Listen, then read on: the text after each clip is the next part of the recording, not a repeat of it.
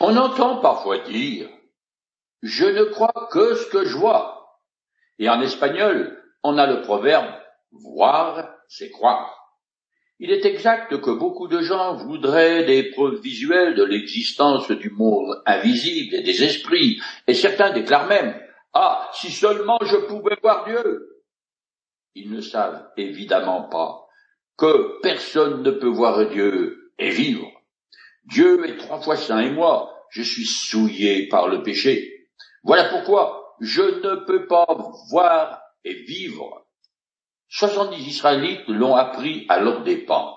Ils ont regardé à l'intérieur du coffre sacré le symbole de la présence de l'Éternel, et ils sont morts foudroyés. Une scène semblable a eu lieu à la fin du film Indiana Jones et l'arche perdue. En tout cas, ce coffre cause beaucoup d'ennuis aux Philistins qui décident donc de le renvoyer en Israël. Et c'est ainsi qu'il arrive dans la ville de Bethshemesh. Je commence maintenant à lire le chapitre 7 du premier livre de Samuel en compressant.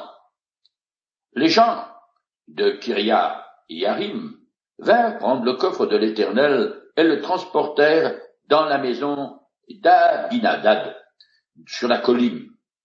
Ils établirent son fils Eliazar comme gardien du coffre de l'Éternel. Vingt ans s'écoulèrent. L'ensemble du peuple d'Israël aspirait à revenir à l'Éternel. Kiria Yerachim est à 14 kilomètres au nord-ouest de Bethshemesh. Abinadad hérite du coffre sacré parce qu'il est lévite et peut-être même prêtre. Il s'ensuit qu'il a le droit de le toucher quand il est enveloppé. D'après d'autres textes, le coffre de l'Alliance restera en possession de cette famille pendant un siècle jusqu'au moment où le roi David le fera chercher pour l'amener à Jérusalem. Vingt années s'écoulent jusqu'à ce que les Israélites soient, enfin, animés d'un élan spirituel vers l'Éternel. Ce renouveau est évidemment dû à l'activité prophétique de Samuel et à l'influence qu'il exerce sur le peuple. Je continue.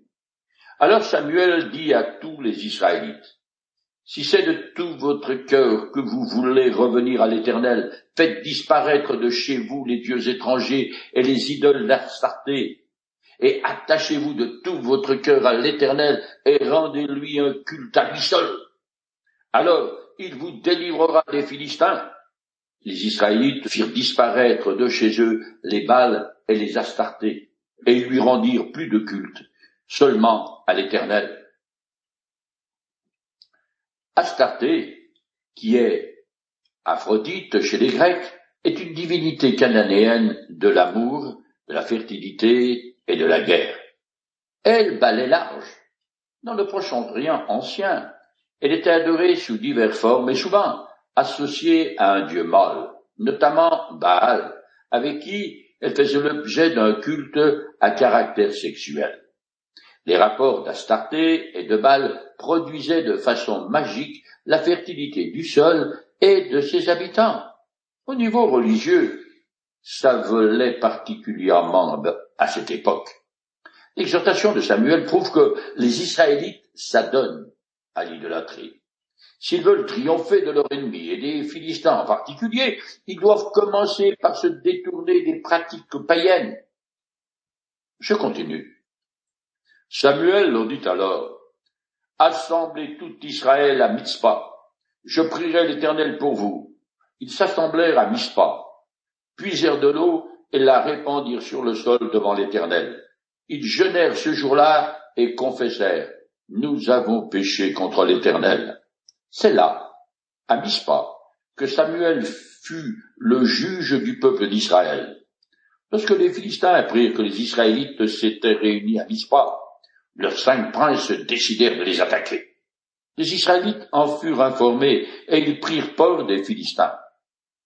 Ils dirent à Samuel, ne cesse pas de supplier l'Éternel notre Dieu en notre faveur pour qu'il nous sauve des Philistins. Samuel prit un agneau de lait et l'offrit entièrement en holocauste à l'Éternel. Puis il supplia l'Éternel de venir en aide à Israël, et l'Éternel exauça sa prière. La ville de Mispa est sur le territoire de la tribu de Benjamin, à mi-chemin entre Silo et Jérusalem et à douze kilomètres au nord de cette dernière. Ce rite de répandre de l'eau devant l'Éternel n'apparaît nulle part ailleurs dans les Écritures. En général, l'eau symbolise la purification. Comme le parfum offert sur l'autel symbolise la prière du peuple montant vers Dieu. Cette eau, solennellement répandue, représente les larmes de repentance versées par les Israélites et l'épanchement de leur cœur à cause de leur longue infidélité. À partir d'ici, nous est raconté en détail le ministère important de Samuel, qui est à la fois prophète, grand prêtre, juge et homme politique. Il est le dernier dirigeant d'Israël avant que la monarchie ne soit établie. Il offre un agneau de lait, c'est-à-dire qui tête encore sa mère. C'est là le plus innocent et la plus pure victime que l'on peut choisir, mais elle est en dehors des prescriptions de la loi. Ces prières sont mentionnées plusieurs fois dans le livre. Dans la mémoire d'Israël, Samuel figure aux côtés de Moïse parmi les grands intercesseurs auprès de l'Éternel en faveur de son peuple. Je continue. Pendant que Samuel offrait l'Holocauste, les Philistins s'approchèrent pour attaquer Israël.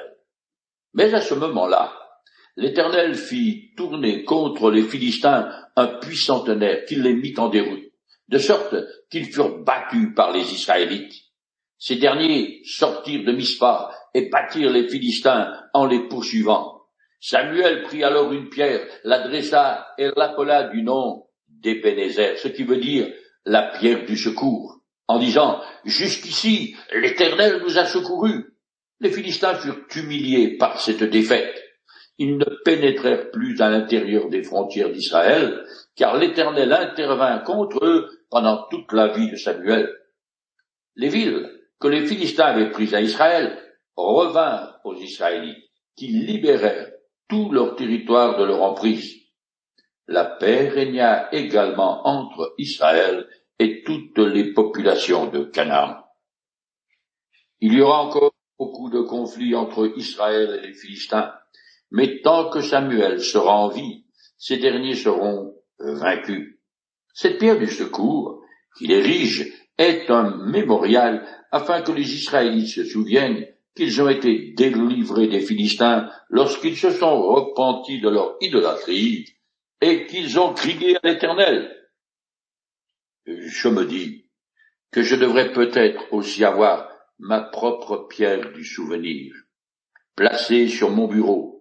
Elle me rappellerait que comme Dieu est intervenu en ma faveur dans le passé, il continuera à le faire à l'avenir parce qu'il est fidèle et immuable. Or, le futur est important pour chacun de nous parce que c'est là que nous allons passer le reste de notre vie. Je finis le chapitre 7. Samuel continua à exercer le pouvoir judiciaire en Israël durant toute sa vie. Chaque année, il faisait un circuit, s'arrêtant à Bethel, à Gilgal, à Mispa, et il rendait la justice pour les Israélites en chacun de ces endroits. Puis il revenait à Rama, où il demeurait. Là aussi, il rendait la justice pour les Israélites. Il y avait bâti un autel à l'Éternel. Selon la tradition, même pendant le règne de Saül, le premier roi, Samuel continue à exercer comme juge pour les affaires civiles qu'on vient lui soumettre à Rama, ou pour lesquelles il parcourt de temps en temps le pays. Son circuit itinérant fait une boucle de 80 kilomètres. Ses résumés et ses activités servent de conclusion à la première partie du livre. Jusqu'à présent, l'auteur nous a donné le contexte historique de son histoire. Il a relaté l'échec du sacerdoce d'Élie et de ses fils. Il nous a présenté le personnage central, Samuel, qui occupe maintenant le devant de la scène et qui exerce une influence bienfaisante en Israël. À la suite de Moïse et de Josué, mais dans un contexte très différent, Samuel est le véritable porte-parole de l'Éternel et le conducteur du peuple. Depuis que le sacerdoce a été dévoyé par les fils d'Élie, Samuel est chargé de pouvoirs extraordinaires qui lui permettent de construire un autel et d'offrir des sacrifices à l'Éternel. Petit garçon, sa maman l'avait consacré à Dieu pour qu'il soit au service de son sanctuaire. Mais, assez curieusement, c'est le lieu d'habitation de Samuel qui devient le sanctuaire de l'Éternel. Grâce au ministère de Samuel, Israël délaisse les idoles et revient à son Dieu qui lui donne victoire sur les Philistins et la paix avec ses voisins. L'Éternel règne donc à nouveau sur son peuple. Cette situation convient à Israël, mais pour un temps seulement. Nous arrivons au chapitre 8 du premier livre de Samuel. Après la bataille contre les Philistins, qui eut lieu aux alentours de 1084 avant Jésus-Christ, les Israélites obéissent aux directives de Samuel pendant environ trente ans. Le peuple avait bien déjà essayé de faire roi Gédéon, l'un de leurs précédents chefs juges, mais ce dernier avait refusé. Son fils Épibélec, par contre, a essayé, mais cette histoire a fini en un immense bain de sang. Sous le règne de la théocratie, la demande d'un souverain est contraire et l'idéal est la royauté de l'Éternel, à moins que seul Dieu lui-même qui opte pour un changement de gouvernement. Je commence à lire. Samuel, devenu vieux, confia à ses fils l'administration de la justice en Israël. L'aîné s'appelait Joël et le cadet Abia. Ils s'établirent à Beersheba pour y rendre la justice. Mais ils ne suivaient pas les traces de leur père. Comme ils étaient corrompus par l'amour de l'argent, ils acceptaient des pots de vin et faussaient le droit. Les fils de Samuel exercent à soixante-dix kilomètres au sud-ouest de Jérusalem, donc loin de leur ville natale et du circuit de leur père. Samuel les a formés comme juges, non pour lui succéder, mais pour étendre son action juridique. Et il est fort possible qu'il ne sait pas que ses fils sont mal tournés, mais ce n'est pas une excuse, et c'est à se demander si ces jeunes hommes ne sont pas la copie conforme des fils d'Élie. Samuel a pourtant vu de ses yeux tout le mal que faisaient ces deux sales bougres, et comment Dieu les a jugés en les faisant mourir aux mains des Philistins. Mais malgré cela, Samuel n'a pas été capable de discipliner et d'élever ses gosses convenablement. Lui-même est un homme de foi remarquable, mais son foyer est peut-être bien un désastre. L'inaptitude ou la méchanceté des successeurs d'un homme remarquable est un thème qui revient souvent dans les livres historiques de l'Ancien Testament, à commencer par le juge Gédéon que j'ai mentionné. Je continue. C'est pourquoi tous les responsables d'Israël se réunirent auprès de Samuel à Rama. Ils lui déclarèrent, Te voilà devenu âgé, et tes fils ne suivent pas tes traces. Maintenant, établis sur nous un roi, pour qu'il nous dirige comme cela se fait dans toutes les autres nations. Cette demande d'établir sur eux un roi pour les diriger déplut à Samuel, et il pria l'Éternel. L'Éternel lui répondit, Écoute ce peuple et accepte toutes leurs demandes. En effet, ce n'est pas toi qu'ils rejettent, c'est moi. Ils ne veulent plus que je règne sur eux. Ils agissent à ton égard comme ils n'ont cessé d'agir envers moi depuis le jour où je les ai fait sortir d'Égypte jusqu'à aujourd'hui. Ils m'ont abandonné pour rendre un culte à d'autres dieux. Maintenant, Fais donc ce qu'ils te demandent, mais avertis-les bien en leur faisant connaître les droits du roi qui régnera sur eux. Les Israélites utilisent l'excuse de la mauvaise conduite des fils de Samuel pour demander un roi. En réalité, Israël veut être comme les autres nations, car le roi symbolise à leurs yeux la puissance et l'unité d'un peuple. La royauté humaine n'est pas nécessairement contraire à la volonté de Dieu, et peut être bonne, tant que le roi se soumet à l'Éternel. Mais à cette occasion, la motivation du peuple est mauvaise. C'est de l'ingratitude envers Samuel et un rejet de la souveraineté de Dieu. Israël veut un roi parce qu'il y a des bruits de bottes à sa frontière. Le peuple sait qu'il y est à la veille d'une guerre avec les Ammonites. Malgré la victoire que l'Éternel leur a donnée contre les Philistins sous la direction de Samuel, ils n'ont pas confiance ni en Dieu ni en Samuel et préfèrent un roi humain faillible. Malgré tout, Dieu va accéder à leur demande, quoiqu'à contre-cœur. Le prophète Osée écrit, Je t'ai donné un roi dans ma colère, je te l'ôterai dans ma fureur. Puisque les Israélites veulent absolument un roi comme les autres nations, il sera despote comme les rois des peuples environnants. Il leur imposa des impôts exorbitants, il s'enrichira sur leur dos. Comme quoi, les politiciens d'aujourd'hui n'ont rien inventé de nouveau, mais suivent une vieille tradition. Nous, en France, on a les affaires. Je ne voudrais pas citer des noms, ni des livres, mais je dois avouer que j'ai les lèvres qui me démangent. Je continue le texte qui annonce dans les détails comment ça va se passer. C'est-à-dire plutôt mal. Je lis jusqu'à la fin du chapitre 8. Samuel rapporta au peuple qui lui demandait un roi toutes les paroles de l'Éternel. Il leur dit, Voilà quels seront les droits du roi qui régnera sur vous. Il prendra vos fils pour en faire ses soldats, et les affectera au service de ses chars de guerre et de ses chevaux. Et ils auront à courir devant son char personnel. Il choisira certains parmi eux pour en faire des officiers commandants de milliers et de centaines et de cinquantaines. Il en prendra d'autres pour labourer ses champs et récolter ses moissons, et pour fabriquer des armes et l'équipement de ses chars. Il prendra vos filles comme parfumeuses, cuisinières et boulangères. Il prendra vos champs, vos vignes et vos meilleurs oliviers pour les donner à ses hauts fonctionnaires. Il prélèvera une redevance de 10% sur le produit de vos champs et de vos vignes, et il la distribuera à ses courtisans et à ses hauts fonctionnaires.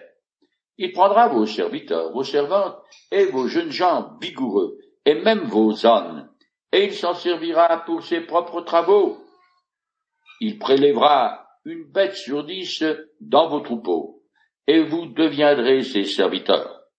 Ce jour-là, vous lamenterez à cause du roi que vous aurez choisi, mais l'Éternel ne vous écoutera pas. Le peuple refusera de tenir compte des avertissements de Samuel. Les Israélites insistèrent en déclarant Qu'importe, nous voulons quand même un roi, nous voulons nous aussi être dirigés comme tous les autres peuples. Notre roi rendra la justice parmi nous et prendra notre commandement pour nous mener au combat. Le tableau de la royauté brossé par Samuel n'est pas réjouissant. Travaux forcés, conscription, impôts lourds et tyrannie despotique. Les milliers et les cinquantaines sont des compagnies de soldats regroupées par unité comportant respectivement quelques centaines et quelques dizaines d'hommes. Les parfumeuses étaient des jeunes filles au service des femmes du harem du roi. Le prélèvement royal annuel de 10% s'ajoute aux trois dîmes, deux annuelles et une triannuelle consacrée à l'éternel. On ne peut pas dire que les Israélites n'ont pas été avertis des implications qu'aura leur requête. Ils veulent un bâton pour se faire battre. Ils vont obtenir ce qu'ils réclament, mais plus tard, ils vont subir des guerres désastreuses, puis la captivité, en partie à cause du gouvernement inique de leur roi, qui se seront détournés de l'Éternel. Alors, il ne restera plus aux Israélites que les yeux pour pleurer mais ils ne pourront s'en prendre qu'à eux-mêmes. Nous arrivons maintenant au chapitre 9, où débute la deuxième section majeure du premier livre de Samuel. L'accent va désormais se porter sur Saül, premier roi d'Israël. C'est un individu énigmatique, comme il y en a eu plusieurs. On ne peut vraiment pas le comprendre car il agit de manière irrationnelle. Ce genre de personnage apparaît soudain dans les pages des textes sacrés, conduit sa vie dans une atmosphère nébuleuse, puis, comme une marmotte qui retourne dans sa tanière, il disparaît, mais le mal qu'il a fait a des conséquences qui continuent. Je commence à lire. Un homme de la tribu de Benjamin, nommé Kish, était un vaillant guerrier. Il avait un fils nommé Saül. C'était un beau jeune homme. Aucun Israélite n'avait plus belle allure que lui. Il les dépassait toutes de la tête. Dans le livre des juges, une action particulière odieuse avait été commise sur le territoire de Benjamin, dans la ville de Gilboa. Comme les responsables refusèrent de punir les coupables, il s'ensuivit une guerre civile meurtrière du type Verdun, et qui se termina avec Benjamin pratiquement rayé de la carte. Mais des siècles ont passé, et depuis, cette tribu s'est refait une santé. On apprend plus loin que Saül est justement originaire de Gilboa. Des excavations réalisées à Tel El Ful, à cinq kilomètres au nord du centre de Jérusalem, ont déterminé que ce site est l'ancienne ville de Gilboa. La seule caractéristique remarquable de Saül est sa physionomie. Il est beau, grand et fort, un vrai tape à l'œil. Il aurait pu être une star, une vedette de télé ou de cinéma. Mais c'est un peu léger pour faire un bon roi. Cependant, comme les Israélites sont du genre superficiel, qui se fie aux apparences, pour eux, Saül est le physique de l'emploi. Il doit avoir environ quarante ans, car il a un fils, Jonathan, qui a l'âge de porter les armes. Je continue. Un jour, les ânesses de son père s'égarèrent, et Kish lui dit, Mon fils, emmène l'un des serviteurs, et pars à la recherche des ânesses. Saül parcourut la région montagneuse d'Éphraïm, puis le territoire de Salissal, sans les trouver. Ensuite, ils traversèrent la région de Sahalim, sans succès, puis le pays de Benjamin, toujours sans trouver les ânesses. À cette époque, l'ânesse est la monture ordinaire, et aussi le signe d'une certaine richesse, car des pauvres marchent à pied. Alors qu'ils cherchent les ânesses, Saül s'éloigne considérablement de chez lui pour arriver à proximité de Ramma, la ville où réside habituellement Samuel. Il semble qu'ici, Dieu ait créé une situation humoristique. En effet, Saül est à la recherche des ânesses de son père, tandis que les ânes d'Israël cherchent un roi. Ils sont donc destinés à se rencontrer, et c'est ce qui va se produire. Malheureusement, la suite sera moins drôle, car Saül fut le premier d'une longue liste de mauvais rois qui firent le malheur d'Israël.